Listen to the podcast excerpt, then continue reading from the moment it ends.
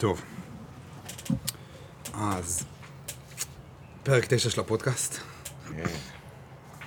זה... קודם כל, אני שמח שבאת. תכף. אתה... תכף אתה תציג את עצמך ו... ונצלול יותר לדברים שאתה עושה ו... ו... על מי אתה ואיך הגעת למה שאתה עושה. אבל אה, לפני זה, בעיקרון, הפודקאסט הזה הוא... הוא נולד להיות פודקאסט שהוא סולו. עשיתי כבר שמונה פרקים. רציתי שהכיוון של הפודקאסט הזה יהיה כיוון של... אני מדבר על כל הדברים שאני אוהב לדבר עליהם, כל הדברים שמעניינים אותי.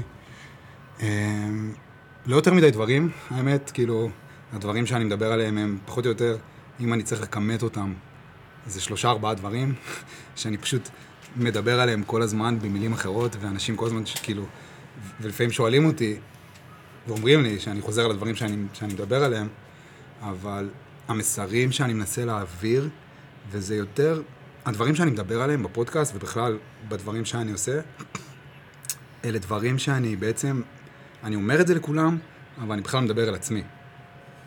זה, זאת ה... זה, זה, זה ה-state of mind שלי כשאני מדבר על הדברים. אלה הדברים שמעניינים אותי, וה... ורציתי לבנות את הפודקאסט הזה למקום שאנשים, קודם כל, יכירו אותי, יבינו את הדברים שאני מדבר עליהם.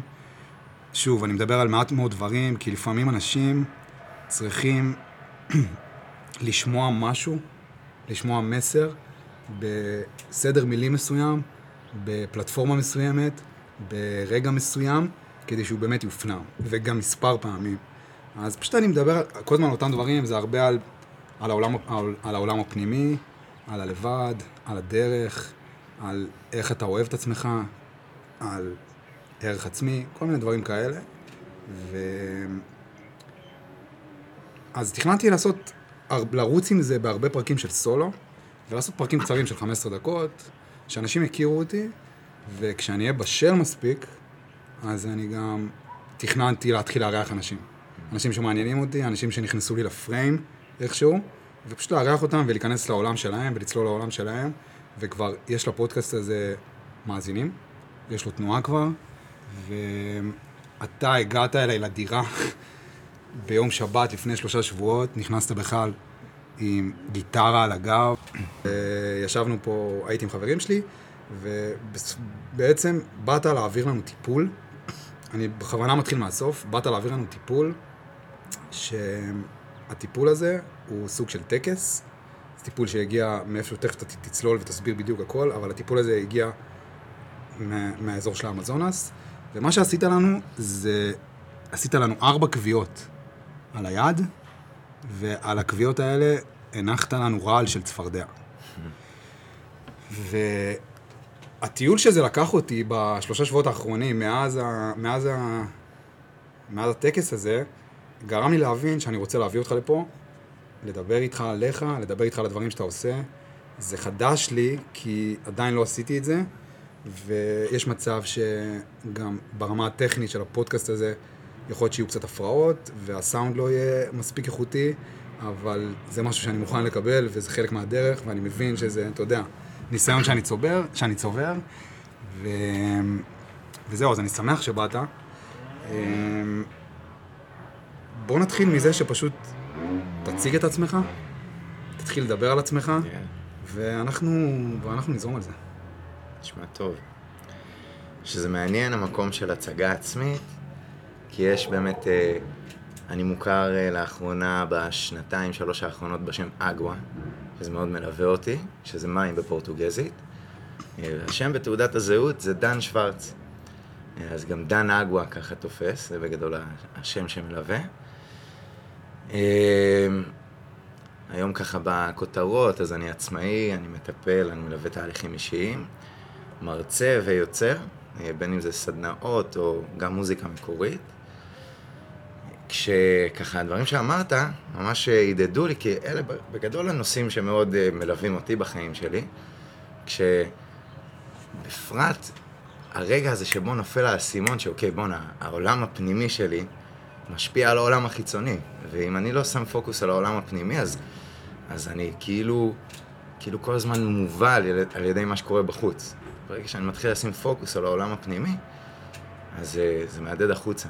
זה משהו שככה מאוד אהבתי שאמרת, וזה נושק לגמרי בעולם של נוכחות ומודעות והתפתחות אישית ואהבה עצמית וקבלה עצמית. אז אלה ככה דברים שמנחים אותי. אה, בהצגה העצמית, אה, אפשר להתחיל עם, ה, עם הטקס שהעברתי. אני מגיש קמבו, שזו בעצם רפואה שמגיעה ממרכז דרום אמריקה, יותר דרום, אני אישית למדתי בברזיל, ואני מגיש את הרפואה הזו למעלה משלוש שנים, שלוש וחצי שנים היום, שזה רפואה שמעבירה אותנו תהליכים של ניקוי. עכשיו, אני מתלבט מאיפה לצלול, כי אני יכול להתחיל לצלול לתוך עולם הקמבו, או רגע עוד להתעכב על הצגה עצמית, ורגע בוא... לדבר על עצמי. אתה רוצה להכווין אותי? שמע, בוא, בוא נתחיל מהמקום הזה. כי כולנו, בסופו של דבר, כל מי שעושה איזשהו תהליך עם עצמו, והוא מבין שהעולם הפנימי זה מה שבאמת מעניין, זה מה שבאמת חשוב, אלה הדברים שצריכים להתפקס עליהם, ואלה הדברים שמביאים נוכחות, ובסופו של דבר, כל אחד שמגיע למקום הזה, זה לוקח לו כמה שנים. קורה משהו, כל אחד, אתה יודע, זה בגיל אחר, כל אחד זה בתקופה אחרת, אבל קורה משהו, אצלי זה קרה באיזה גיל 25, אני בכלל הייתי רחוק מזה שנות אור. Mm. למדתי משפטים בבינתחומי, אני כאילו כל החיים כזה הכוונתי את עצמי להיות עורך דין. אימא שלי עורכת דין, זה מה שהכרתי, זה מה שידעתי. ידעתי מה ציפו ממני לעשות, ו... ו... וככה בעצם בניתי לעצמי את הדרך שלי, לפי mm-hmm. מה מצופה ממני, לפי מה נכון לעשות, לפי מה נראה טוב. איך הרגשתי שהייתי במקום הזה, אתה יודע, ברמה גם הפיזית וגם המנטלית, וברמה של הערך העצמי והביטחון. אבל זה דברים שהבנתי בדיעבד. אבל יש איפשהו בגיל 25-6, שהתחלתי להבין טיפה יותר מה זה אחריות, ואת זה שכל החיים האלה הם עליי, והם כבר לא על ההורים שלי, וזה לא משנה כמה כסף יש להורים, אז איפשהו התחיל לי סוויץ', שלקח כמה שנים טובות, אז אצלי זה התחיל איפשהו בגיל 25, אז אתה יכול להתחיל מהמקום של איפה זה התחיל אצלך, בוא, נ, בוא נלך טיפה אחורה. מדהים, כן, אני איך הגעת, איך הגעת לדרך הזאת, שאתה יודע, רואים את זה על הקעקועים בגוף שלך, ועל, ה, ועל השרשראות שלך, ועל, ועל הכלים שאתה עובד איתם, רואים שעברת פה תהליך של כמה שנים. איך אני... הגעת לשם? שאלה מעולה, ואת האמת שבאמת אני יוצא לי ככה כל מיני מרחבים, כל פעם אני מציג את עצמי קצת אחרת, אה, בין כשאני מרצה או כשאני מעביר סדנאות. זה באמת מעניין, כי יש כל כך הרבה דברים שהביאו אותי לאיפה שאני נמצא היום. אה, אני, בואו נתחיל ככה ממש ב... מאחורה, אני, כל הילדות שלי והחטיבה וגם התיכון, הייתי ילד, נער, מתבגר, ממש חסר ביטחון. ממש חסר ביטחון. הרגשת, ידעת שאתה חסר ביטחון? אה, ידעתי, לא בצורה מודעת, כמו שאני יכול לראות את זה היום, אבל זה התבטא בצורה כזו שגם אה, ערך עצמי נמוך, קשרים חברתיים לא באמת אה, חזקים, וגם, וגם חוסר ביטחון ליצור אותם באמת. לא ביטאתי רגשות, זה לא משהו שהיה אצלנו בבית, אז לא דיברתי רגש בכלל. אני מסתכל על עצמי, ככה יש לי שני אחים גדולים, אח ואחות גדולים, גדולים ועוד אח קטן. אני רואה אותי אז כהילד הטוב במשפחה, ו... הילד הטוב מהמקום של הצייתן. מהמקום של הצייתן, עושה כן, מה שמצופה ממנו. קונפורמיסטי מאוד, מה שמצופה ממנו. איפשהו בחטיבה התחלתי להתאמן אה, באמנות לחימה, זה המשיך עד הצבא, וזה החדיר בי משמעת עצמית ו- והתמדה ונחישות, וזה גם היה, בוא נגיד, המסגרת שלי רגע להכיר את עצמי, כי לא קיבלתי משמעת בבית, וההורים גרושים, וכזה, היה, היה מטענים בבית. אז גם האמנות לחימה היה איזושהי בריחה אה, בשביל להתחבר לעצמי מחדש. ואז מתוך המקום הזה שפתאום התמדה ומשמעת, אז גם uh, קיבלתי איזשהו רצון להתגייס לצבא ליחידה מובחרת, כנראה שזה מהמקום של אמנויות לחימה והציפיות מהחברה. התדמית. התדמית, הציפיות מהחברה ומה נכון ומה כזה. Uh, וככה באמת בסוף הגעתי לשם, אני לא יודע אם אתה יודע, אני לא זוכר אם שיתפתי אותך דאז בטקס, אבל uh, בסוף התגייסתי ליחידה 669, הייתי לוחם. הייתי מפקד צוות, זאת אומרת, יצאתי לקצונה, הייתי מפקד צוות לוחם, סמ"פ, ועשיתי כמה תפקידים בקבע. סך הכל שירתתי כמעט שבע שנים בצבא. אני השתחררתי בגיל 25, עוד יותר צייתן ממה שהייתי כל שאר החיים, זאת אומרת, אתה יודע, ברמה הזאת, גם עם דמות אגו סופר מנופחת, סרן 669, מפקד על אה, לוחמים ועל מבצעי חילוץ, האגו בשמיים. ואז אני משתחרר, וככה, long story short יחסית, אחרי כמה חודשים של טיול הגעתי לקריבים, ופתאום התחלתי לחוות איזושהי נפילה. ואני כמה חודשים בקריביים, ואחר כך בסרילנקה, ואחר כך בהודו, סדר גודל של חמישה חודשים, חצי שנה, בנפילה. כל הביטחון העצמי שהיה לי בתור סרן נעלם, נפל, אני לא מצליח ליצור קשרים, לא עם אנשים, לא אינטימיים בזמן הטיול. אה, לא מוצא את עצמי, פשוט לא מוצא את עצמי. וידעת, הרגשת את כל זה ב live? הרגשתי את זה בלייב, לא הייתי מודע באמת למה השורש, לא הבנתי. איך ידעת שהרגשת את זה? לא מצאתי את עצמי, הייתי בבלבלות על החיים שלי, מלא קצרים בתקשורת, מלא, מלא, בכל אי שהייתי בו, קצרים בתקשורת כל הזמן, וזה לא, בשלב הזה אני עדיין לא רואה בנוכחות, במודעות את כל התהליך. אני לא מקשר את זה לזה שזה קשור לצבא ולזה שהייתי צייתן והייתי מרוחק כל החיים שלי. עדיין אני לא מקשר את זה. שלא נדבר על רגשות. שלא, שלא מדבר על רגשות. עדיין אני לא מסוגל לראות את כל זה. אבל אני מתחיל ככה לקבל אה, כזה, אני, אני כן עושה עבודה, משתדל להכיר את עצמי, אבל, אבל זה לא... אבל אני עדיין עם המון המון המון שכבות של אגו ושל צייתנות ושל, אה, בוא נגיד, התניות חברתיות. באיזשהו שלב אני מגיע להודו, והודו כפרה עליה, שככה מפגישה אותנו עם עצמנו. קראתי את הספר האלכימאי, ואחרי הספר האלכימאי, זו פעם ראשונה שהתחלתי להשתמש במילה היקום בלקסיקון שלי, ופתאום קלטתי שוואלה, בואנה, היקום... אני פתאום קלטתי שאוקיי, עד עכשיו הייתי בגל יורד, ועכשיו אני מתחיל להרגיש שאני כזה בגל עולה. כל מיני סימנים קטנים, שפעם ראשונה שאני מתחיל להיות ער לסימנים כזה, להידודים מהחיים. פתאום אני קולט את, ה, את הדברים האלה, כל מיני סימנים, ואני חווה שאני בגל עולה, ואני חווה שהיקום תומך בי. פגשתי מישהי, טיילתי איתה, והיא פתחה לי בקלפים. וזה טלטל אותי ברמות. טלטל אותי ברמות. היא פתחה לי ככה באופן משמעותי לעולם הרוח. אמ, בסיפור הזה, אז, אז אותה בחורה שפתאום טיילתי איתה אחרי שהייתי בגל יורד, ופתאום אני חווה גל עולה כזה, ופותחת בקלפים, זה מטלטל אותי ממש. ואני פתאום קולט כמה סגור הייתי כל החיים שלי, כמה, כמה אה, מרוחק, כמה הייתי נעלב כל הזמן, כמה הייתי לוקח אישית, כל החיים. עלו לי סצנות מ, מהילדות, עלו לי סצנות מ, עם בנות זוג בתחילת הצבא ובתיכון, ושלא לדבר על כל החודשים שלפני שהיו לי מלא קצרים בתקשורת. פתאום ראיתי את זה בבהירות, אחרי פעם אחת שהיא פתחה לך בקלפים? אחרי פעם אחת שהיא פתחה לי בקלפים, הייתי בשל לעשות איזשהו תהליך באותו הרגע, כי זה הגיע אחרי חמישה, שישה חודשים של כבר דאון, ואז פתאום להתחיל כאילו להיחשף ל- ל- לנפלאות הבריאה. ואז הגיע הקלפים. זאת אומרת, הייתי כבר באיזשהו מקום, פלסטלינה שהייתי בשל להכיל את זה, איך, אה, כאילו הקרקע הייתה מוכנה שהזרע יצמח. אגב, היא, אני לא חושב שהיא ידעה בדיוק מה כמה, כמה אפקט זה הולך לעשות. אמ, אבל זה ככה היה התפקיד שלה. זה באמת היה אבן דרך משמעותית, פתאום בהיכרות שלי עם עצמי, פתאום בלהבין רבדים שלא הכרתי לפני. אז זה גרם לי לקנות אלפים, זה לפני אה, סדר גודל שש שנים נגיד, חמש-שש שנים. ו... ולהתחיל לקחת את, ה... את העבודה האישית, את ההתפתחות האישית באופן מודע, היו כל מיני ספרים שקראתי בהודו, הנבואה השמימית, התובנה העשירית, כל מיני דברים שעזרו לי להכיר את עצמי יותר טוב.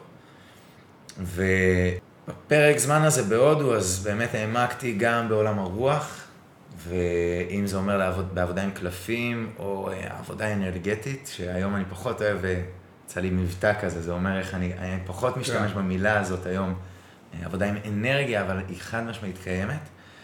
אה, זאת אומרת, אני מתכוון, נגיד, למדתי רייקי או דברים כאלו, אני פחות היום עובד עם זה. העמקתי בבודהיזם, וסוף ה... השנה שלי בהודו, פגשתי את הקמבו ופגשתי את האיוואסקה. והם היו מאוד מאוד מאוד משמעותיים במסע שלי. אחרי השלב הזה שהיא פתחה לי בקלפים וחוויתי איזושהי אה, פתאום אה, טלטלה אה, מאוד מעצימה, בוא נגיד, אז. היה עוד איזה שבעה, שמונה חודשים שהייתי בהודו, שכבר בזמן הזה אז אני מעמיק בכל הדברים, ובסוף של זה אני פוגש את המורה שלי לקמבו ואת. מי שנהיה המורה שלי לחיים, שמגיש איוואסקה. ו... אז רגע, היית בהודו, זה הכל קורה בהודו. היית בהודו, כן. הכרת מישהי ש- הכרת מישהי שם, מהמם. שפתחה לך בקלפים, בלי שהיא ידעה בכלל שהיא הולכת לעשות... תמיד זה ככה בעצם, לא? כן, כן, שלא יודעים את המשמעות. קורה משהו, קורה משהו, כמו אפקט הפרפר, קורה משהו, ופתאום חמש שנים אחרי אתה בכלל נמצא בדירה כאילו ביעף של מישהו, אחרי שעשית לו טיפול בכמה... זה ככה תמיד, לא? כן, כן. אז מה, מה היה בדיוק הרגע הזה ש... איך הגיע אליך הקמבו? אתה בהודו, סבבה, פתחו לך כן. בקלפים, סבבה. קר- קראת אלכימאי, כאילו, איך מהמקום הזה של סרן, שאני מבין שעברת תהליך של, הבנת שיש יש לך בעיה של ערך עצמי ויש יש לך בעיה של חיבור, כנראה שהתחלת להבין את זה, אבל איך מהמקום הזה פתאום הבנת שאתה הולך לעשות עכשיו קמבו? ממש ברמה, אתה יודע, זה, אני זוכר בדיוק את המפגש שהיה לי עם, עם קוראים לו סהאז'. סהאז' אה, הוא בעצם מי שמגיש איוואסקה, ואשתו אביה מגישה את הקמבו. ישראלים? לא, היא גרמניה, הוא ברזילאי. תמיד זה גרמניה, אה? גרמניה. תשמע, זהו, יש גם, כמובן שזה גם רפואה שמגיעה מדרום אמריקה, אז יש גם ברזילאים ו... אבל כן, היא, ברז... אה, היא גרמניה. אני בשלב הזה כבר עוד מעט שנה בהודו, עוד מעט שנתיים מטייל, אחרי איזושהי נפילה והתאוששות, אז כבר באיזשהו מקום שאני מתחיל לה... להבין, אוקיי, לה... להכיר את עצמי. מתחיל כבר לדבר ברעיונות של אחדות, ברעיונות של אוקיי, אה, הכל מדויק, אני מתחיל לראות את הדברים האלה, הכל מסונכרן, אבל עדיין לא לגמרי במודעות, זה באמת לפני סדר גודל חמש שנים. ו... ואז אני מגיע, אה, ואז אני באיזה גסטהאוס בהודו, ואיזה בחור פתאום מגיע, אותו סהאז' מגיע עם עוד איזה חבר הודי שהכרתי, והוא רוצה, הוא רוצה אה, לעשן. רוצה לעשן. ופשוט הגיע אליי, ובהתחלה אמרתי לו, תשמע, אני קונה באיזה כפר אחר, לא פה, אבל אם אתה רוצה, בוא אני אביא לך קצת צ'רס, כאילו, אנחנו בהודו, בוא קח, אתה יודע. הבאתי לו צ'רס, והוא הסתכל לי בעיניים, והוא אומר לי שהוא מברזיל. ברגע שהוא אמר שהוא מברזיל, זה עשה לי כאילו כזה, וואו, אוקיי, רגע, אנחנו צריכים לדבר. בדיעבד, הוא אמר לי שזה מה שעבר לו בראש, שהיה לו ברור שאני הולך לשתות איתו. אה, אבל אז לא דיברנו על זה בכלל. קרו כמה עניינים של אה, סינכרוניות, שכמה ימים אחרי זה הפגישו אותי איתו עוד פעם, בכלל מכיוון אחר, ורק, ורק אז בעצם האיוואסקה עלתה, ורק אז הקמבו עלה. עד אז לא שמעתי על קמבו אף פעם. בעצם פגשתי אותו, את סהאז', פגשתי את הבעיה, והתחלנו לדבר גם על הקמבו, גם על האיוואסקה, וקבענו טקס. קבענו טקס לבערך שבוע, שבועיים אחרי, איוואסקה. איוואסקה. וזה עכשיו, היה... לנו זה ברור מה זה, אני לא עשיתי איוואסקה, אבל לנו זה ברור מה זה איוואסקה. כן, זהו, יש הרבה אני, רוב, זה. אני מניח שרוב האנשים, למרות שזה נהיה כן משהו שהוא יחסית מוכר, ברמת הדיבור, כמו שמדיטציה, כולם יודעים מה זה. לא הרבה כן. עושים, אבל כבר כולם יודעים מה זה, אז אותו דבר איוואסקה, אבל מה זה בעצם איוואסקה? שאלה מעולה. אני אתן את האני מאמין שלי ואיך שאני תופס את זה, ויש המון גישות כמובן, אבל ברמה, מעבר לאני מאמין, ברמה התכלס, זה בעצם משקה שמגיע מדרום אמריקה, משני צמחים. צמח אחד נקרא צ'קרונה, שהוא בעצם עץ, ולוקחים את העלים שלו, והצמח השני נקרא ז'גובי, שזה גזע עץ. לוקחים את, את הגזע הזה ואת העלים, מבשלים אותם ביחד הרבה שעות, יש כל מיני תהליכים גם איך בדיוק לבשל, אבל מבשלים אותם, ואז הנוזל, ש, שבעצם אה, הפיק את, ה, את החומרים שנמצאים בעלים ובגזע, נקרא איוואסקה. וזה משקה שמעביר אותנו איזשהו תהליך פסיכדלי, משנה תודעה. בשבטים בדרום אמריקה זה מסורת כבר אלפי שנים, לשתות את זה ממקום של רפואה, ממקום של אה, גם לנקות, זאת אומרת, זה גם תהליך ניקוי שזה יכול לעורר אה, הקאות או שלשולים ברמה של היציאות, אבל גם אה, הרבה מעבר לזה, חיבור לעצמנו, ואם אני עכשיו רגע ככה יעיז ויאמר מה בסוף הרפואה הזו באה לעשות, היא באה להחזיר אותנו למקור הכי שורשי שלנו, את עצמנו, לדעת את עצמנו, לדעת שאנחנו מחוברים להכל, שהכל כל הזמן תומך בנו, כל הזמן מלווה אותנו לכל מקום שנלך, שאנחנו בעצם הכל, ולראות את זה בלי פילטרים. פותח עוד סוגריים, זה לא רק האיוואסקה. כל החיים עושים את זה, כל דבר שנעשה. אני אלך, אני אשטוף, אני אשטוף כלים עם נוכחות, זה ילמד אותי להכיר מה. את עצמי הרבה יותר טוב, כן, הכל. הרפואה הזו, היא נותנת איזשהו גוון, איזשהו צבע, ש... שהוא פשוט מאוד ייחודי. גם פה, מכיר את המשפט set, setting and substance, אז זה מאוד תלוי בזה, תלוי באיפה אתה נמצא במסע שלך, ה-set זה בעצם ה mindset, המקום שבו אתה נמצא, הניסיון שלך, הציפיות, כל הסיפור שאתה מביא איתך. setting זה המקום שבו אתה נמצא, האנשים שאיתך, תפאורה. ה substance זה מה שאתה צורך, והחוויה מושפעת משלושתם, אז אם בן אדם לא ב mindset בשל, אז זה לא יהיה קיצור דרך, בהכרח. וגם אם הבן אדם כן בשל, עדיין זה לא אומר שזה קיצור דרך, אם הוא בשל אז הוא בשל, גם בלי האיוואסקה, הוא יכיר את עצמו. אבל יש, יש משהו שכן, אה, זה, זה מזכיר לי, זה כמו, זה כמו, אה, נגיד, תדמיין שיש לך הר, ועל ההר יש שיא גובה.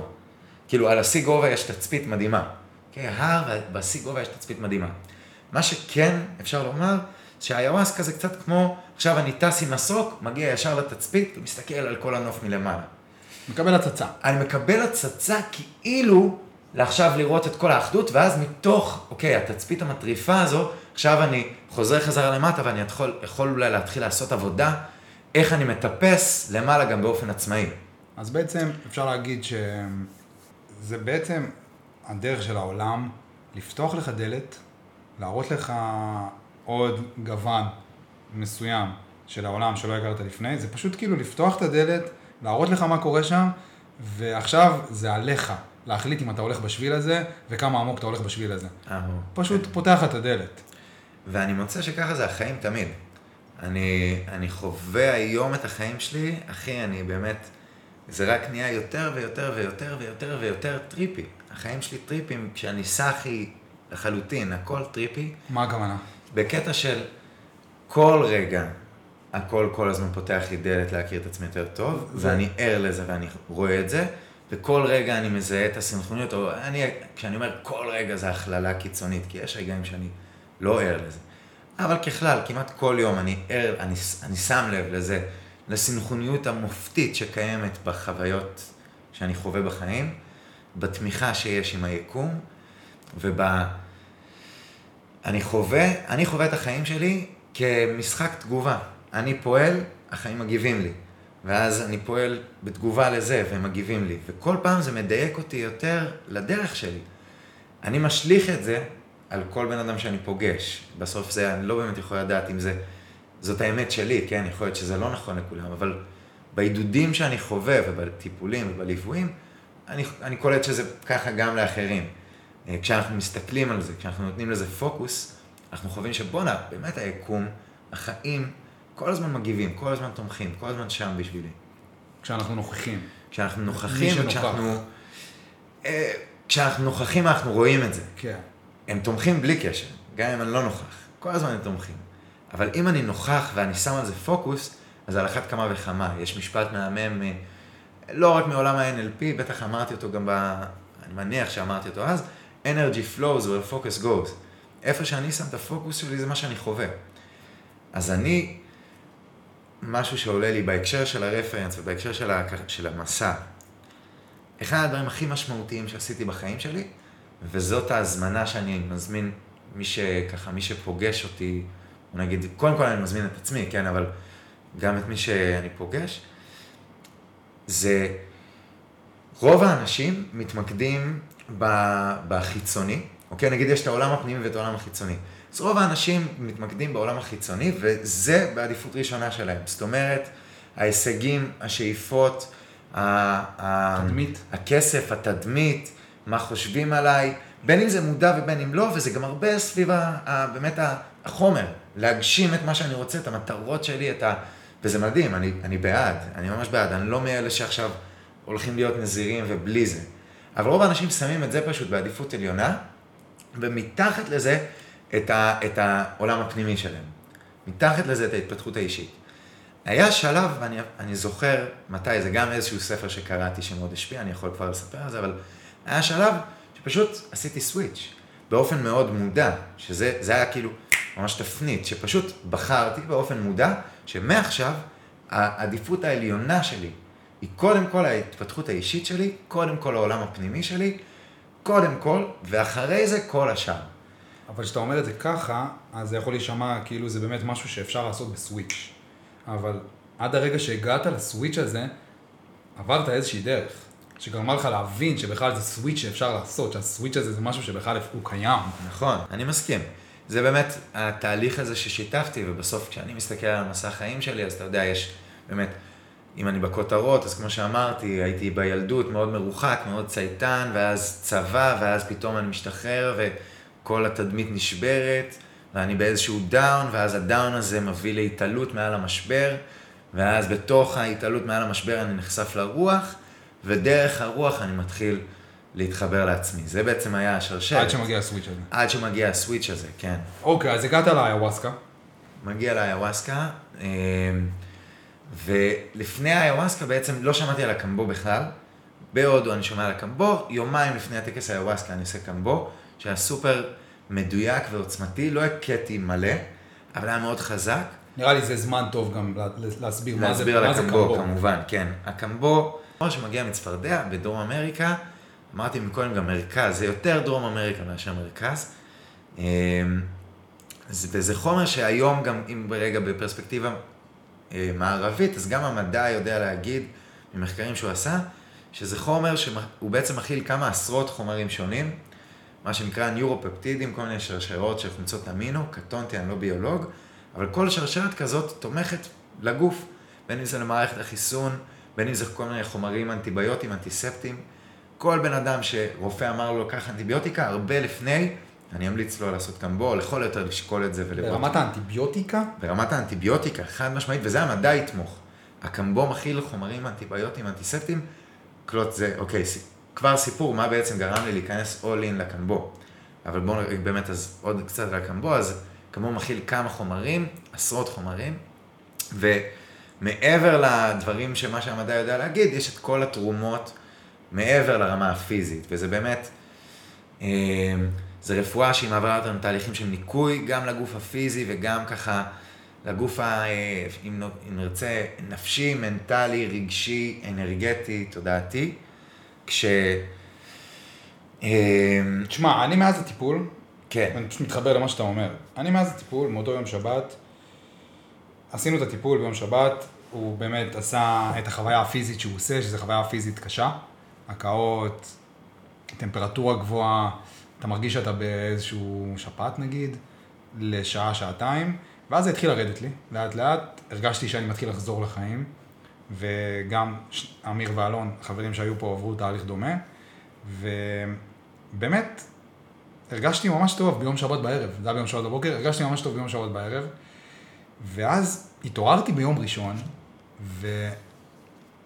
הגוף שלי פתאום, מיום ראשון בתשע בבוקר, הלכתי לעבודה, התחיל שבוע רגיל, אני בתחושה טובה, אני בהרגשה שעשיתי משהו משמעותי, שאני עכשיו אולי פותח, ברמה הפיזית אפילו, פותח את עצמי לתקופה חדשה, ופתאום אני מקבל סטירה ברמה ששלושה ימים חזרתי הביתה מהעבודה, שלושה ימים הייתי במיטה.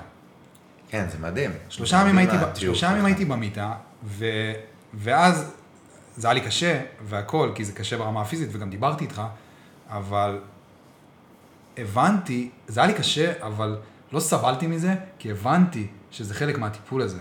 הבנתי שזה איזשהו תהליך שאני צריך לעבור בו בצורה מאוד עמוקה, פיזית, כדי לצאת ממנו. כמו פרח הלוטוס. מדהים. שדיברנו עליו. כמו פרח הלוטוס. כמו פרח הלוטוס, שהוא צומח מתוך הביצה. כאילו, האור הזה, הוא משהו שצריך להגיע מתוך החושך, והבנתי שאני נמצא באיזשהו תהליך של חושך עכשיו בשלושה ימים האלה, ובאמת, ביום רביעי זה התחיל, זה התחיל לעבור לי, ויום חמישי, שישי, שבת של אחרי, הרגשתי בגן עדן. בגן עדן. עכשיו, מה שאני בא להגיד, זה שהוא מאוד, התהליך הוא מאוד פיזי, אבל מאז אני בסוג של רכבת הרים מנטלית ורגשית. מאז, מאז, מאז אותו שבוע, שאני מרגיש שהיא במגמה של עלייה מטורפת, אני מרגיש איזושהי כאילו התרוממות. מדהים. מנטלית. מדהים, מדהים, מדהים, וזה בדיוק זה. אני אגיד שזה, בוא נגיד מתוך אה, עשרות, עשרות טקסים שהעברתי לעשרות אם לא למעלה ממאה מאות, שזה לא נפוץ שזה ממשיך בימים שאחרי, וזה באמת היוצא מן הכלל שמעיד על הכלל במקרה שלך, וזו דוגמה מדהימה עדיין, זאת אומרת זה מדהים. בדיוק מה שאתה מתאר ומה שסיפרת לי גם אחר כך על הסריקה שעשו לך, שאמרו שאתה אף פעם לא היית בריא ככה. אז זה באמת חלק מהאיכויות שהקמבו מביא. באיזשהו מקום מוזר, אהבתי שזה קרה לי. אהבתי, מדהים, אהבתי זה... את החרא שהרגשתי שהייתי פה באיזשהו מקום מוזר. יגיד, אני בדיוק אגיד על זה, שהרבה מעבר לפיזי, אז שתי האיכויות שאני מוצא שהקמבו מביא, זה קודם כל אחת, האיכ... אחת. אחת האיכויות שאני הכי מתחבר אליה ובחוויה האישית שלי, זה המקום הזה של חיזוק הלוחם, הלוחמת הפנימיים שלנו. בהתמודדות עם אתגרים, בהתמודדות עם כאב, ווואלה, בלתי נמנע. בלתי נמנע שכאב יגיע, בלתי נמנע שיהיו אתגרים בחיים שלנו, והקמבו עוזר לנו לפתח איזושהי זווית של התמודדות, דרך גם התמודדות עם תחושות לא נעימות שאנחנו לא מכירים.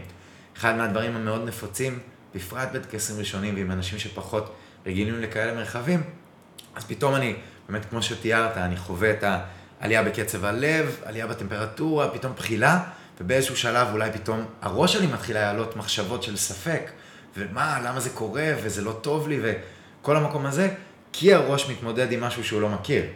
אחר כך, פתאום אנחנו חווים את הניקוי, ואנחנו יכולים לראות בדיעבד, וואי, איזה מצחיק הראש, כאילו הוא רק ישר מאותת על משהו שהוא לא מכיר, אבל בעצם זה היה מאוד מאוד טוב עבורי, זה היה מאוד מטיב. שזו תובנה שאתה לוקח איתך. שזו תובנה שאתה לוקח איתך אחר כך, וגם זה מאפשר לך אפילו קצת לשחרר אחיזה מהמחשבות. כי אתה מבין שאוקיי, המחשבות הן מאוד אוטומטיות כלפי משהו שהן גם לא מכירות. וקצת יותר להתמסר ללא נודע, זה גם איכות של, ה, ככה, של הלוחם הפנימי. ומשהו נוסף שזה הרבה מעבר לפיזי. בשבטים, בטוח סיפרתי לך גם על זה, בטח בשיחת היכרות, שבשבטים יש מושג, בהרבה מהשבטים יש מושג שנקרא פנמה. פנמה, כשבן אדם נמצא בפנמה, הוא בעצם נמצא באיזשהו מצב של תקיעות, של חוסר זרימה. של דברים לא הולכים לו, כל הזמן הוא נחסם, אה, לא מצליח, בעולם המערבי זה אולי יכול להקביל ולהוביל לכזה דיכאון וכאלו. ולקמבו, לפי השבטים, זאת רפואה שממש מוציאה אותנו מהפנמה ומחזירה אותנו לפלואו, לזרימה הטבעית, להרמוניה. עכשיו, מחזירה במרכאות, כי בעצם בזווית הרוחנית אף פעם לא יצאנו. כן. אבל זה בחוויה האישית שלנו, בחוויה של הדמות, של הגוף, באיזון בין הגוף שלנו לחיבור אולי ל... אתה יודע, להדרכה הגבוהה, לאינטואיציה, לאני העליון שלי, איזה מילה שאני ארצה להדהד, זה עושה איזה איזון שם, זה מביא לאיזון שם. ואז אנחנו חווים את זה אחרת. אני מדבר הרבה על, ה... על המקום הזה שאם גילית את התשוקה שלך, עזוב רגע, עזוב רגע אם, לא, אם, אם לא גילית אותה. הרבה אנשים לא מגלים אותה, הרבה אנשים לא יודעים מה הם אוהבים, הרבה אנשים חיים בתוך השגרה הרגילה שהם מכירים, הרבה אנשים חיים בתוך הסיטואציה שהם הגיעו אליה, ופשוט חיים. אבל אם כבר קרה שגילית את התשוקה שלך, וגילית את האהבה שלך, וגילית את הדבר שאתה רוצה לעשות, וגילית את מה, ש, מה שאתה מבחינתך, כאילו, זה האולין שלך, אז, אז תעשה את זה. אז, אז לך על זה. אז אני מדבר הרבה על הקטע הזה, ואתה יודע, אני מנסה להחדיר את, ה, את המסר הזה. שוב, אני מדבר, אני מדבר אל העולם, אתה מדבר על עצמך. ובאיזשהו מקום אני מדבר על עצמי, כי זו מלחמה שהיא גבוהה, כי מצד אחד, אתה בכלל כאילו נולדת להיות עורך דין, מצד שני פתאום באת עם הכתיבה הזאת, ואתה מנסה להבין, כאילו, אז יש מאבקים, יש את המאבק הזה של אם האולין הזה הוא היה אולין נכון. אז בגלל שאני מדבר על הדברים האלה כל הזמן, מעניין אותי להבין ממך איך הגעת למצב שאתה חווה את כל החוויות האלה שחווית בהודו, עשית את הקמבו, עשית את האיוואסקה, אין בעיה, הגעת לאיזושהי הבנה עם עצמך, איך אתה, מאיפה האומץ לחזור לחיים הרגילים ולהבין mm. ולהחליט שאתה הולך לקחת את הדבר הזה לחיים שלך, שאתה הולך להיות מטפל, שאתה הולך לגעת באנשים. איך הגעת לדבר הזה? אז קודם כל, תודה שאתה רואה את זה, תודה שאתה רואה. אני, בא לי להגיד מילה על מה שאמרת עוד לפני, על המקום של לגמרי, אני ממש תומך בזה שאם יש משהו שמרגש אותנו, זה התשוקה, ללכת all in לשם. כמה שזה קשה. כמה שזה קשה, הרבה פעמים זה עם פחד, כי זה אל מול הלא נודע, נוכל לדבר על זה עוד מעט, על, על איך זה כך יכול לתרום לנו. ומעבר לזה, ואני אוסיף עוד את המישור הנוסף, שאם אני לא יודע עדיין מה מרגש אותי, אז לא להפסיק עד שאני מוצא. וש... ואיך אתה מוצא? כי, זה, כי זאת שאלה ששואלים אותי הרבה. מה, איך, אני, איך אני מבין מה אני אוהב? זה כל מיני דרכים, זה כל מיני דרכים. בסוף החיים יביאו לכל אחד את המסע שלו, אבל אחד, חלק מהדברים זה קודם כל גם להבין מה אני לא אוהב. הרבה פעמים אנחנו הולכים קודם כל בדרך כזאת, אני מוצא את עצמי בעבודה משרדית, אני מוצא את עצמי בעבודה ב... לא, לא משנה מה, או כל עיסוק שוואלה, לא גורם לי לתחושה נעימה. אני, אה, בין היתר אני גם עובד עם NLP בנוסף ל, ל, לקמבו, ואני יודע להגיד שבסולם הערכים שלי, הערך העליון שלי זה שלוות נפש. אז אני מוצא שאם אני לא בשלוות נפש, אז זה לא, אז, אז אני לא, אז, זה כאילו לא שווה את העשייה, זה לא שזה לא שווה את העשייה, כי לפעמים אנחנו יוצאים גם ויש לחץ, אבל זה מה שמנחה אותי. עשייה שקור... שמאפשרת לי שלוות נפש, עשייה שמרגשת אותי. ואם זה, ואם זה לא נותן לך שלוות נפש, אתה פשוט אז, ממשיך. אז אני ממשיך, לחפש. אני בוחן עוד דברים. אני בוחן עוד דברים. כן, אז, אז ככה לשאלתך, את האמת שלפני הקמבו ולפני האיוואסקה כבר הבנתי שאני רוצה לטפל. אה, עדיין לא ידעתי בדיוק מה ואיך, אבל זה גם עם איזשהו ספר ש, שקראתי. הזכרתי אותו לפני, זו התובנה העשירית. קראתי אותו ממש איזה חודש, חודשיים לפני שחזרתי להודו, אה, מהודו בפעם הראשונה, זה היה לפני הטקס, אה, לפני הטקס קמבו והאיוואסקה. עדיין לא ידעתי בדיוק מה, הבנתי, הבנתי שאני מטפל בעצמי, זה היה הדבר הראשון. הבנתי שאני מטפל בעצמי, זה היה באיזשהו שלב בהודו לפני הטקסים, וכשהבנתי שאני מטפל בעצמי, הבנתי שאוקיי, זה, זה בעצם עכשיו הדרך שאני עושה, ו... וכבר היה לי איזושהי ידיעה שאוקיי, אני מטפל בעצמי בשביל שבסוף אני אטפל גם באחרים. עדיין לא יודעת בדיוק איך ומה, וזה לא היה לי עם קלריטי, לא היה שם בהירות כל כך, אבל זה היה כזה, אוקיי, אני מתחיל לסמוך.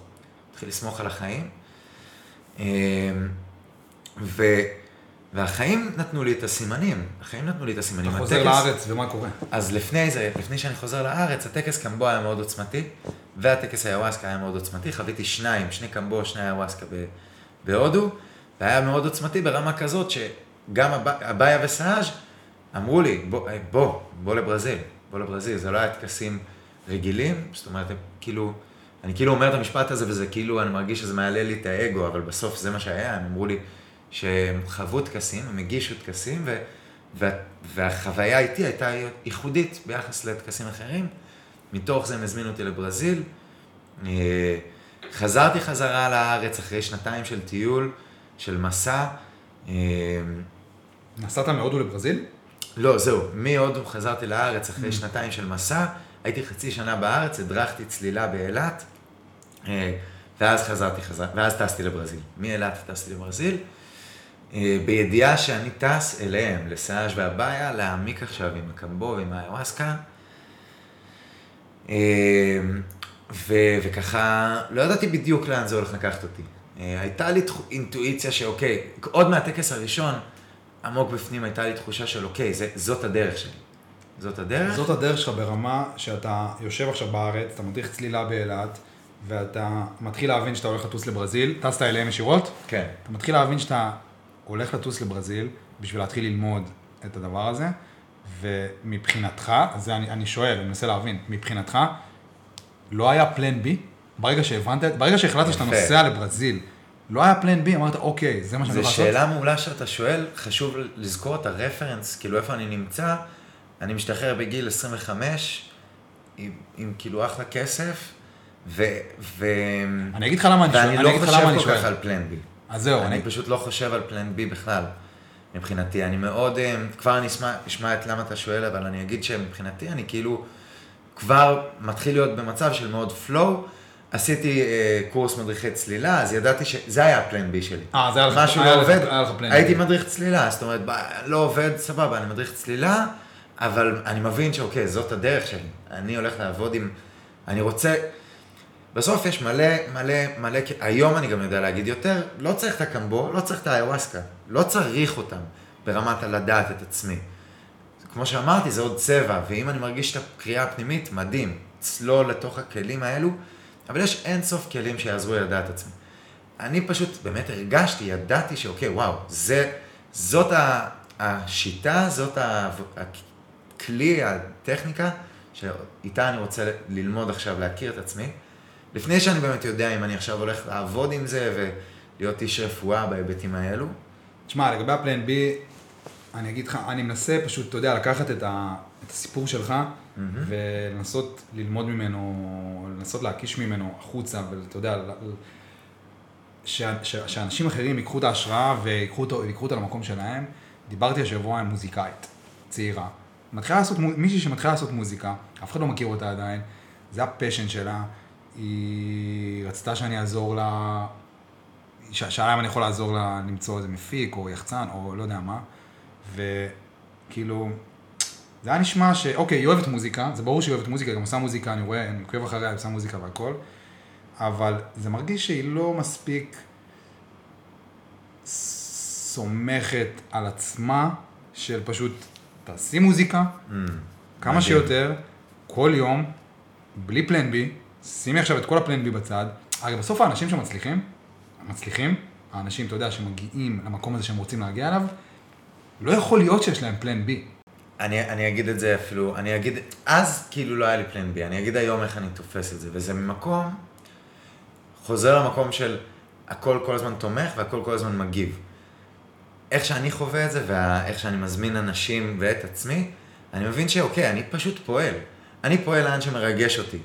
ואם אני עכשיו פועל לאיזשהו כיוון, אני מקבל תגובה חזרה מהיקום, שזה לא הדרך שלי, וזה פתאום לא הולך ולא זורם, אז אני, שם אני לומד לדייק את עצמי. ובעצם אני לא צריך פלן בי, כי כל פעם, בעצם. כי כל פעם אני מקבל את הדיוק, לאן, מה נכון לי עכשיו. בדרך. כן יש איזושהי דרך של עשייה, כאילו, עד שאתה מג, כאילו מגיע אולי לתפיסה כזאת. אני אגיד שני דברים על מה שאמרת שעלה לי, שיכול להיות פרקטי לאנשים ש, שישמעו את הפודקאסט. אחד, זה שאנחנו חיים בחברה מאוד מאוד מאוד תחרותית, סופר תחרותית. מלא מלא שאיפות והישגים והצלחה ו, ו, וגם כמובן תדמית וכל המקום הזה. זה מוביל המון המון המון אנשים, בין אם הם ערים לזה ובין אם לא, לאיזשהו מקום של פחד מלהיכשל. כי כולם כל כך מצליחים כל הזמן, וכולם כל כך מחייכים, ויש כל כך הרבה אנשים מוצלחים, וזה כל מה שאנחנו רואים, וזה גם האלגוריתמים של המדיות החברתיות, אז מה שאני מחפש, כל הזמן אני רואה פתאום אנשים שמצליחים בדיוק בתחום שאני רוצה, וגם בזמן שאתה רואה את כל ההצלחות של כולם, אתה רואה רק את הכישלונות ואתה רואה, שלך. בדיוק, ואתה רואה את הכישלונות שלך, ואז אתה עוד יותר מפחד בעצם להיכשל, אז אתה, זה מוביל המון המון אנשים, אני פוגש המון אנשים בקליניקה ובסדנאות שאני מעביר, שפשוט עומדים במקום, לא טוב להם, אבל הם מפחדים לעשות את הצעד, כי הם מפחדים מה יגידו עליהם, והם שהם ייכשלו ושהם לא יצליחו, ו... ו... 99.9 אחוז מהאנשים. כאן, בדיוק, בנקודה הזאת. ומשפט שהוא מסגרת ככה מגניבה לעבוד איתה ולזכור זה שכאילו קלישאתי, אבל הוא כל כך נכון, זה שאין כזה דבר כישלון, יש רק משוב לצמיחה. כל הזמן, כל אירוע שאני חווה, אני כל הזמן לומד ממנו, וכשזה ה mindset שלנו, זהו, אין משהו שיכול עליו. אה, יש, אה, על, על המשפט הזה, יש כאילו תמיד, לא תמיד, אבל אפשר לתת את הרפרנס של, אה, איך קוראים לו? תומאס אדיסון, שהמציא את הנורת חשמל. אומרים שהוא ניסה אלף פעמים. אתה מבין? אלף פעמים, כאילו אחרי 100, 200, 300, היינו מרימים ידיים. הוא לא הרים ידיים, ולא רק זה, נאמר שהוא אמר שהוא לא נכשל אף פעם. פשוט מצא אלף דרכים שלא עובדות. לא עובדות. כל פעם הוא מצא דרך שלא עובדת, אבל הוא לא נכשל. כשאני אומר לעצמי שנכשלתי, זה ישר לוקח אותי למקום שוואי, אני אפס, אני לוזר, אין לי סיכוי, ואני משווה את עצמי לאחרים. אל מול זה, באותה הסיטואציה אני יכול ללמוד. עכשיו, אמרת, הזכרת את המוזיקאית, והמון אנשים שאני פוגש, כולל אותי בהמון המון מצבים, ובעבר ועדיין זה יכול ללוות אותי, מקום של ספק, ספק והיעדר אמונה עצמית. ויש איזשהו, איזשהו, איזושהי תפיסה כזאת, שאני לא, לא מאמין בה היום בכלל, שכאילו, רק כשלא יהיה לי בכלל ספק בעצמי, אז אני אקפוץ. אז אני אקפוץ למים. כאילו, כאילו כל עוד יש לי אני, ספק ואני לא מאמין בעצמי לגמרי, אז אני עדיין לא בשל, אז אני לא אעשה את הצעד. ובעיניי זה שגוי, כי, כי הספק הזה זה משהו לעבוד איתו, ואם אני לא קופץ למים, גם כשהוא קיים, אז אני כאילו, זה משאיר אותי במקום. כשיש ספק, יכול גם להיות trust. באותו הזמן, באותו הרגע, אני יכול לבחור אפילו לסמוך על הספק. אוקיי, מדהים, אני רואה ספק, אני סומך על זה שיש ספק, קופץ למים בכל זאת, או אם אני רגע לוקח את זה לרבד, לרובד העמוק, ובאמת למהות של הדבר, יצירה. יצירה, יצירה, יצירה, יצירה. כל אחד יכול להיות יוצר, וזה לא צריך להיות עכשיו צייר, או מוזיקאי, או כותב, כל אחד ומה שעובר דרכו. אני מוצא שהיצירה היא המקום שבו אני מתחבר לאחדות, לבריאה, וזה חד משמעית מקום שמלווה עם, עם לא נודע, עם מסתורין, כי אני לא לגמרי יודע לאן זה הולך לקחת אותי. ו, וזה כמו שריר שאנחנו מאמנים כל הזמן. אה, אם אנחנו רוצים, אנחנו שמים על זה פוקוס. יש כל מיני דרכים להגיע למקום הזה, זה או בעבודה אישית, לבד, או אה, עם מטפל או מלווה או משהו כזה, כל מיני דרכים. אפשר גם לבד, אפשר גם לבד, אבל אנחנו, מה שאנחנו רוצים להבין זה שיש לנו את כל, ה, כל המקום, המקום הזה של אמונות מגבילות, שאני נולדתי, ואז יש כל מיני אה, תפיסות עולם שסיגלתי לעצמי מהסביבה, מהחברה, מההורים שלי, וזה כבר נהיה כל מיני אמונות שמקובעות באיך שאני תופס את העולם. זה כמו אוטומט. ו... ועכשיו, 30 שנה אחרי, אני רוצה להתחיל לשנות את האוטומט, ייקח קצת זמן, כי האוטומט כמה, הוא כבר אוטומט. כמה שנים? ייקח חמש, לא שש, שבע שנים. לא בטוח שנים, לא בטוח שנים. לא בטוח שנים, התהליך משתנה מבין אדם לבן אדם.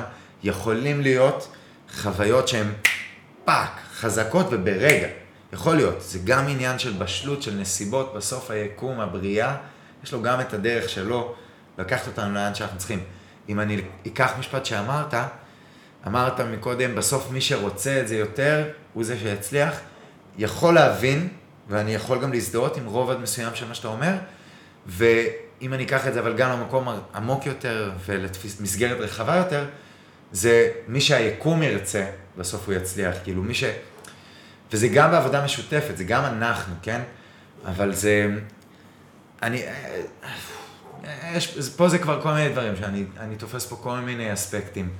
כי יש פה משחק בין הרצון האישי שלי לבין הרצון, האם, האם עכשיו מה שאני באמת רוצה, האם זה תומך רק אותי ואת האגו שלי ואת היצרים האישיים שלי, או האם זה תומך את העולם? אתה אומר שלרצות לא מספיק, אתה גם צריך לרצות את הדבר הזה שישתלב בסינרגיה עם, ה, עם, ה, עם, עם, מה, ש, עם מה שאני אמור לרצות. באיזשהו מקום, כן. עכשיו, עכשיו, אה, כן. פה זה באמת עניין גם של פרשנות, ושאיך שאני תופס את העולם. יהיו אנשים שיזדהו איתי ויסכימו, יהיו אנשים שפחות.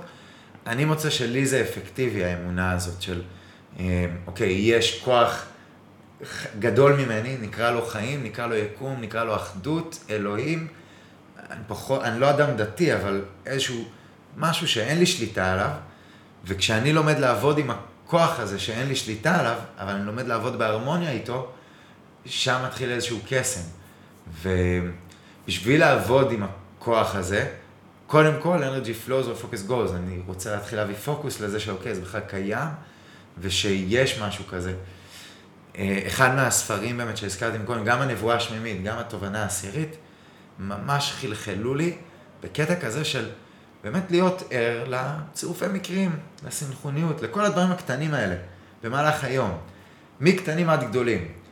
וברגע שאתה ער לצירופי מקרים האלו, אז אתה קולט שזה באמת לא, זה לא מקרי, הם כאילו, לא כאילו, זה פשוט מסונכרן כל כך. בדיוק עכשיו יצאתי מהדלת, ואז ההוא יצא, ואם הייתי יוצא שנייה אחרי, אז לא הייתי פוגש אותו, ולא הייתה נפתחת לי הדלת הזאת. כל כך הרבה פעמים דברים כאלה קורים, וזה פשוט עובר על ידינו. כשאני מזהה את הצירופי מקרים, ואני נותן להם משמעות בחיים שלי, אז אני מתחיל לראות עוד ועוד ועוד צירופי מקרים כאלה, ואני מתחיל לראות עוד ועוד ועוד חוויות של, אוקיי, זה לא סתם. בהתחלה, בהתחלה, וואי, אני נזכר עכשיו את כל הדרך. היה המון, המון, המון ספק. ציניות, אחי, המון ציניות, שלך המון ספק, של שלי? שלי, שלי. המון ספק, הייתי צריך להשיל כל כך הרבה שכבות של ציניות וספק כלפי הקלפים, כלפי הסינכרוניות, כלפי רוח. אנחנו מדברים עכשיו על אח- אחרי הטקסים של האיוואסקה והקמות. אמ, גם, אבל בעיקר לפני. גם, גם, גם, גם. אני, וזה כל הזמן, התהליך הוא אינסופי. אינסופי. כל הזמן אנחנו לומדים להכיר את עצמנו יותר טוב, במאות זוויות, זה באמת אינסופי. אמ, שמע, בסוף זה, זה מה שאנחנו אמורים, אם, אם, אם יש משהו שאנחנו אמורים לעשות, שים הכל בצד, אם יש משהו שאנחנו אמורים לעשות, זה להבין את עצמנו. זה מה שאנחנו. אמורים, זה מה ש... לשם אנחנו אמורים ללכת, כאילו איש. החיים לוקחים אותנו לשם. כן, החיים לוקחים אותנו, אבל אתה, אתה שואל אותי מה אני רוצה לעשות כשאני אהיה גדול, אני, רוצ, אני אגיד לך שאני פשוט רוצה להכיר את עצמי יותר טוב. זה מה שאני רוצה לעשות כשאני אהיה גדול. אני לא יודע מה יהיו הנסיבות ומה תהיה העלילה של החיים שלי, אין לי מושג. מדהים, וזה בדיוק לבוא ולשים את ההתפתחות האישית שלי, את ההיכרות שלי עם עצמי בעדיפות עליונה. וכשזה בעדיפות עליונה, זה משליך על כל שאר החיים. זה ברמה כזאת, אוקיי, ברמה הפרקטית, וכאילו הכי פרקטית, וזה נשמע כזה, זה יכול עכשיו להישמע כאילו קלישאתי ויעני זה, אבל בשביל לעשות את ה... בשביל לשים את ההתפתחות האישית בקריטריון העדיפות העליונה וכל זה, נוכחות. זה הדרך. כמה שאני יותר נוכח ביום-יום שלי, ונוכח זה אומר באמת להיות עכשיו, בכאן ועכשיו, ולא בתוך הראש שלי במחשבות, כמה שאני יותר נוכח, זה, זה תומך ב, בידיעה שלי את עצמי. כי אז כשאני נוכח, אז אני כאילו בהלימה עם כל מה שקורה בסביבה, אני אהיה ער לכל מה שיגיע בדיוק, אני אשים לב לסימנים יותר. אמ, והנוכחות שאני מרגיש מאז שעשיתי את הטקס של הקמבו, תוציא את השלושה ימים הראשונים, שעדיין הייתי בתוך התהליך. שגם שם הנוכחות בעצם הייתה חזקה כנראה שבעצם- בגוף שלך. כן, שבעצם גם שם, אבל שם, אתה יודע, גם בסופו של דבר המוח עושה את שלו, ושם עדיין, באיזשהו מקום, אני כבר, אתה יודע, Mm. מתורגל, אני מתורגל, כי אני הרבה שנים סביב הדבר הזה, אבל באיזשהו מקום המוח עושה את שלו, ועולה ספק, ואתה שואל את עצמך למה עשית את זה בכלל. אבל, Mm, מעולה. אבל מאז, כאילו, שים את השלושה ימים האלה בצד, מאז הנוכחות שאני מרגיש היא נוכחות די משמעותית. מאז הטקס. ואנחנו, נגיד, אנחנו נתחיל, נתחיל תכף לסיים, אבל חזרת לארץ והתחלת לטפל בקמבו, ולמי זה מתאים? שאלה מדהימה. למי זה מתאים? שאלה. הרי זה לא משהו נפוץ. סיפרתי לאנשים שעשיתי קמבו, סיפרתי לאימא שלי שעשיתי קמבו, כן. היא, היא רצתה, כאילו, היא- זה, זה הלחיץ אותה. למי זה מתאים? אז אני מבין ממש. אז, אז קודם כל אני אגיד שזה מתחיל להיות יותר ויותר נפוץ. אני מכיר עשרות מגישים בארץ. רק בארץ היו שתי כתבות, זאת אומרת זה, גם חשוב לציין, זה חוקי לחלוטין, זה לא פסיכואקטיבי, לא משנה תודעה כמו האיוואסקה לצורך העניין שהיא לא חוקית. הקמבו חוקי לחלוטין, ו, וזה ככה התחיל להתפרס יותר ולהיות יותר מוכר. אה, מי שזה, מי שהייתי ממליץ לו, אז כמו שאמרתי, ברמה הפיזית, כל בן אדם שאמרו לו אנטיביוטיקה, בוא רגע לקמבו לפני, כי זה טבעי, וזה יעזור לך לנקות את הגוף. בעצם מה שאתה אומר פה, רק שאני אבין מה אתה אומר. כי זה מעניין. אם עכשיו יש לי דלקת גרון, והרופא רשם לי רפפן, כן. לאר- לארבעה ימים, במקום לקחת את הרפפן, אתה אומר בוא תעשה קמבו. כן. פעם אחת. פעם אחת, אם נצטרך יותר, אבל גם פעם אחת היא תתמוך מאוד, מאוד, מאוד, מאוד. כבר, אני אשתף כבר את- הסיפור שרציתי לספר, שהוביל אותי להגיש, כי זה היה כמו, כמו קסם כזה. אבל למי הייתי ממליץ? אז אה, יש כל מיני, בסוף הקמבו עוזר לנו לנקות.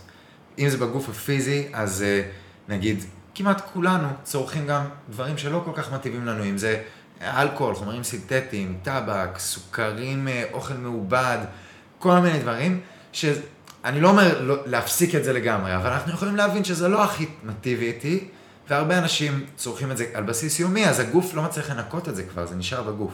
אז הקמבו עוזר לנקות את אלה, את הדברים האלה, ומעבר לזה, גם, כולנו כנראה, בלי יוצא מן הכלל, יש לנו כל מיני עניינים מנטליים, רגשיים, חסמים כאלו. וגם את זה הקמבו יכול לתמוך. בעיקר אפילו לזה, גם, גם הניקוי הפיזי, אבל אני שם יותר דגש דווקא על הניקוי הלא פיזי. זה, ביחד, זה הכל ביחד. אה, ולכן, אני יכול להמליץ את זה באמת לכולם, ואז זה חוזר בעיקר למי שמרגיש את הקריאה, את הקריאה הפנימית. כי זה לא שצריך את הקמבו, שצריך את האיוואסקה, או מי שמרגיש שזה נכון עכשיו.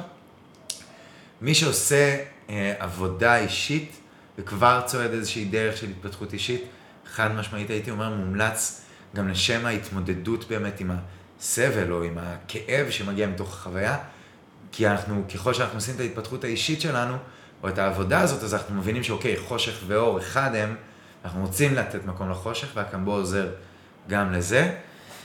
ויש כל מיני דברים שהייתי אומר פשוט, שלא לא מומלץ, אם עכשיו הגוף שלי חלש, אם אני אחרי מחלה והגוף שלי עדיין חלש, מערכת חיסונית חלשה, אם אני עובר עכשיו תהליכים כימותרפיים, אז הגוף מאוד חלש, גם לא מומלץ. אפילפסיה לא מומלץ. כל מיני דברים כאלו, אם יש לי עניינים עם הכבד, עם הכליות, אז זה דברים שחשוב לדבר עליהם לפני. אבל ככלל, אם יש קריאה, זה, זה יכול לתמוך בכולם, כמעט בכל בן אדם, בא לי ברפרנס קטן. אני הגעתי לברזיל בפעם הראשונה, וכאילו הבנתי שאוקיי, יש לי פה דרך ארוכה לפני שאני עכשיו הולך להגיש את הקמבו, אבל לא ידעתי, אבל הבנתי שיש לי איזשהו חיבור פה, ולא ידעתי בדיוק מה הולך לקרות בדרך הזאת. ובשבועות הראשונים שלי בברזיל, פתאום התחיל לי, התחיל לי ממש כאבים בפה. ממש, כאב לי בפה, והיה פה כמו איזה זיהום בצד שמאל מאחורה. הלכתי לרופא שיניים, הוא אמר לי שזה שן בינה שיצא לו כמו שצריך, זה הזדהם, ואני צריך חקירה.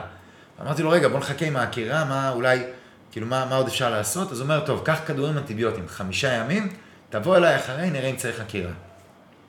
הייתי בעיר, שם בברזיל, קניתי את הכדורים האנטיביוטיים וחזרתי לכפר שגרתי בו, אצל אותו זוג, אצל סאז' והבעיה, ואז הבעיה הזכירה לי, תשמע, קמבו, הוא, יש פה חומרים אנטיביוטיים טבעיים, חכה רגע עם הכדורים, בוא נעשה מחר קמבו, עם אינטנשן מיוחד לזה, עם כוונה מיוחדת לזה. עשיתי קמבו יום אחרי, שעד אז לא הכיתי ככה בחיים שלי, הכיתי מלא באותו הטקס. אני זוכר, היא גאונה, לפני זה היא שאלה אותי, מה סף, מה סף הכאב שלך בין 1 ל-10? אמרתי לה, תשמעי, אזור השבע, לפעמים פתאום מגיע שמונה, תשע, כאילו כואב, זה כבר כאב, זה התחיל כאילו לכאוב לי, לבלוע, כזה, כאילו, מהכאבי שיניים. אחרי זה, ביקר לי, עוד במקום, אני עוד על המזרון מול הדלי, ירד לאחד, אפס אחד. בימים שאחרי זה הכאב נעלם לחלוטין.